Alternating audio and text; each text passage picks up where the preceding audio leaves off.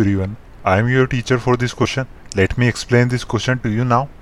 If tan 2a is equal to cot a minus 21 degree, where 2a is a, an acute angle, then find the value of a.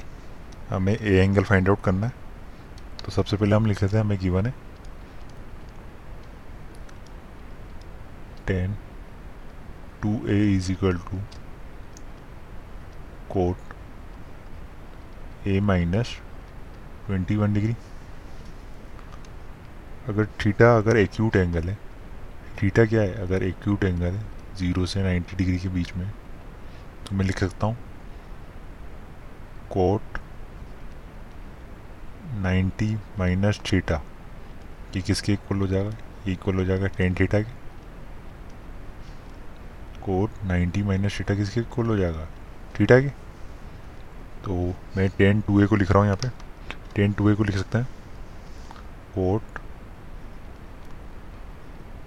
ninety minus two A, क्योंकि two ए क्या है यहाँ पे? एक acute angle है। Equal है हमारे पास। Cot A minus twenty one तो नाइन्टी माइनस टू ए की वैल्यू किसके इक्वल है? ए माइनस ट्वेंटी वन के। यहाँ से आ जाएगा हमारे पास ninety minus two A is equal to है हमारे पास A minus A minus A minus twenty one के।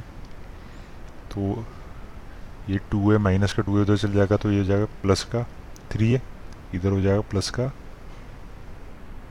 थ्री ए, और माइनस का ट्वेंटी वन इधर आएगा तो प्लस का हो जाएगा ट्वेंटी वन। तो नाइन, ये हो जाएगा ninety plus twenty one.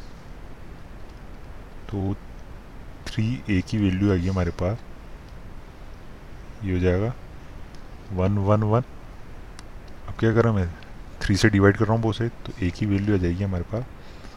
One one one divided by three तो थ्री को डिवाइड करेंगे तो ये हो जाएगा थ्री और थ्री सेवन ज़ा ट्वेंटी वन तो हमारा आंसर आ गया। ए की वैल्यू आ गया हमारे पास। वो आ रही है thirty seven degree I hope you understood the explanation. Thank you.